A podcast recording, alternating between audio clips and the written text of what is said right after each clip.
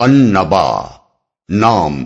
دوسری آیت کے فکرے ان نبا العظیم کے لفظ ان نبا کو اس کا نام قرار دیا گیا ہے۔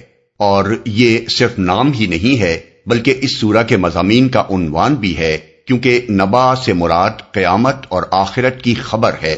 اور سورہ میں ساری بحث اسی پر کی گئی ہے۔ زمانہ نزول، جیسا کہ ہم سورہ مرسلات کے دیباچے میں بیان کر چکے ہیں سورہ قیامت سے سورہ نازیات تک سب کا مضمون ایک دوسرے سے مشابہ ہے اور یہ سب مکہ معظمہ کے ابتدائی دور کی نازل شدہ معلوم ہوتی ہیں۔ موضوع اور مضمون۔ اس کا مضمون بھی وہی ہے، اس کا مضمون بھی وہی ہے جو سورہ مرسلات کا ہے یعنی قیامت اور آخرت کا اس بات اور اس کو ماننے یا نہ ماننے کے نتائج سے لوگوں کو خبردار کرنا۔ مکہ معظمہ میں جب اول اول رسول اللہ صلی اللہ علیہ وسلم نے اسلام کی تبلیغ کا آغاز کیا تو اس کی بنیاد تین چیزیں تھیں۔ ایک یہ بات کہ اللہ کے ساتھ کسی کو خدائی میں شریک نہ مانا جائے۔ دوسری یہ کہ آپ کو اللہ نے اپنا رسول مقرر کیا ہے۔ تیسری یہ کہ اس دنیا کا ایک روز خاتمہ ہو جائے گا اور اس کے بعد ایک دوسرا عالم برپا ہوگا جس میں تمام اولین و آخرین دوبارہ زندہ کر کے اسی جسم کے ساتھ اٹھائے جائیں گے۔ جس میں رہ کر انہوں نے دنیا میں کام کیا تھا۔ پھر ان کے عقائد اور اعمال کا حساب لیا جائے گا۔ اور اس محاسبے میں جو لوگ مومن و صالح ثابت ہوں گے، وہ ہمیشہ کے لیے جنت میں جائیں گے۔ اور جو کافر و فاسق ہوں گے، وہ ہمیشہ کے لیے دوزخ میں رہیں گے۔ ان تینوں باتوں میں سے پہلی بات اگرچہ اہل مکہ کو سخت ناگوار تھی، لیکن بہرحال وہ اللہ تعالی کی ہستی کے منکر نہ تھے۔ اس کے رب اعلی اور خالق و رازق ہونے کو بھی مانتے تھے اور یہ بھی تسلیم کرتے تھے کہ دوسری جن جن ہستیوں کو وہ معبود قرار دیتے ہیں، وہ اللہ ہی کی مخلوق ہیں۔ اس لیے جھگڑا صرف اس امر میں تھا کہ خدائی کی صفات و اختیارات میں اور الوحیت کی ذات میں ان کی کوئی شرکت ہے یا نہیں۔ دوسری بات کو مکے کے لوگ ماننے کے لیے تیار نہ تھے، مگر اس امر سے انکار کرنا ان کے لیے ممکن نہ تھا کہ چالیس سال تک جو زندگی حضور صلی اللہ علیہ وسلم نے دعوائے رسالت سے پہلے انہی کے درمیان گزاری تھی، اس میں انہوں نے کبھی آپ کو جھوٹا یا فریب کار یا نفسانی اغراض کے لیے ناجائز طریقے اختیار کرنے والا نہ پایا تھا۔ وہ خود آپ کی دانائی اور فرزانگی، سلامت روی اور اخلاق کی بلندی کے قائل و معترف تھے۔ اس لیے ہزار بہانے اور الزامات تراشنے کے باوجود انہیں دوسروں کو باور کرانا تو درکنار اپنی جگہ خود بھی یہ باور کرنے میں سخت مشکل پیش آ رہی تھی کہ حضور صلی اللہ علیہ وسلم سارے معاملات میں تو راست باز ہیں، مگر صرف رسالت کے دعوے میں معاذ اللہ چھوٹے ہیں۔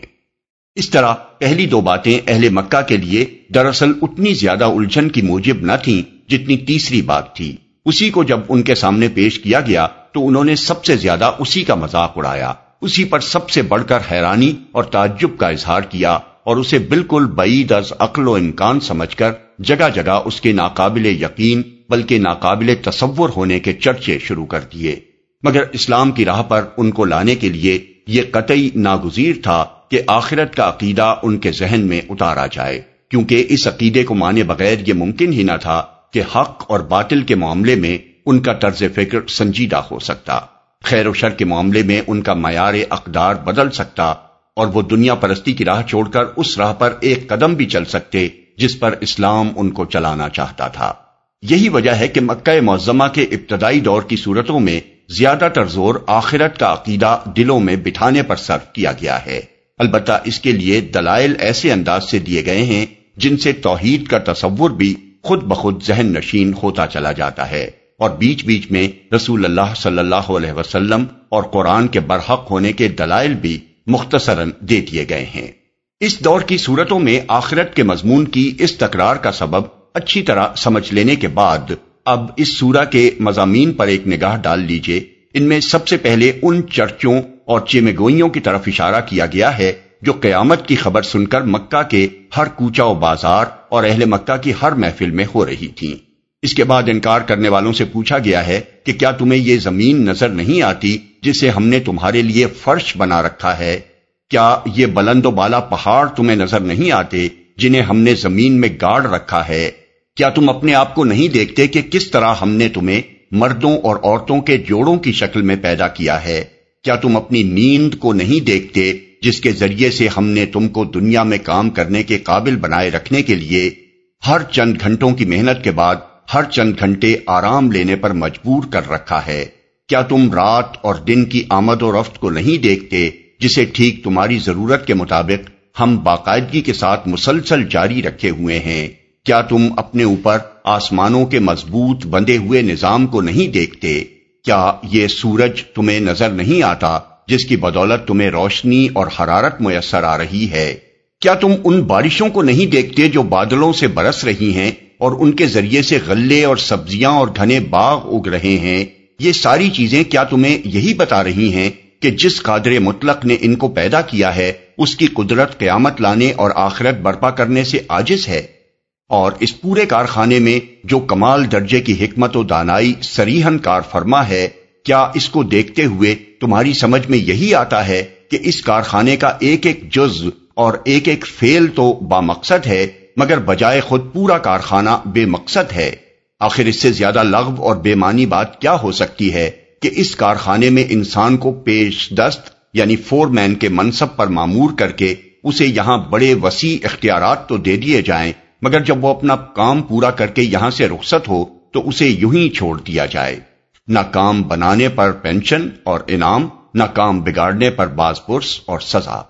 یہ دلائل دینے کے بعد پورے زور کے ساتھ فرمایا گیا ہے کہ فیصلے کا دن یقیناً اپنے مقرر وقت پر آ کر رہے گا۔ سور میں بس ایک پھونک مارنے کی دیر ہے۔ وہ سب کچھ جس کی تمہیں خبر دی جا رہی ہے سامنے آ جائے گا۔ اور تم آج چاہے مانو یا نہ مانو، اس وقت جہاں جہاں بھی تم مرے پڑے ہوگے، وہاں سے فوج تر فوج اپنا حساب دینے کے لیے نکل آؤ گے۔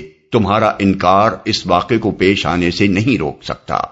اس کے بعد آیت اکیس سے تیس تک بتایا گیا ہے کہ جو لوگ حساب کتاب کی توقع نہیں رکھتے اور جنہوں نے ہماری آیات کو جھٹلا دیا ہے، ان کا ایک ایک کرتوت گن گن کر ہمارے ہاں لکھا ہوا ہے اور ان کی خبر لینے کے لیے جہنم گھاٹ لگائے ہوئے تیار ہے، جہاں ان کے امال کا بھرپور بدلہ انہیں دے دیا جائے گا۔ پھر آیت اکتیس سے چھتیس تک ان لوگوں کی بہترین جزا بتائی گئی ہے، جنہوں نے اپنے آپ کو ذمہ دار و جواب دہ سمجھ کر دنیا میں اپنی آخرت درست کرنے کی پہلے ہی فکر کر لی ہے اور انہیں اطمینان دلایا گیا ہے کہ انہیں ان کی خدمات کا صرف اجر ہی نہیں دیا جائے گا، بلکہ اس سے زائد کافی انعام بھی دیا جائے گا۔ آخر میں خدا کی عدالت کا نقشہ کھینچا گیا ہے کہ وہاں کسی کے اڑ کر بیٹھ جانے اور اپنے متوسلین کو بخشوا کر چھوڑنے کا کیا سوال؟ کوئی بلا اجازت زبان تک نہ کھول سکے گا اور اجازت بھی اس شرط کے ساتھ ملے گی کہ جس کے حق میں سفارش کا اذن ہو، صرف اسی کے لیے سفارش کرے اور سفارش میں کوئی بیجا بات نہ کہے۔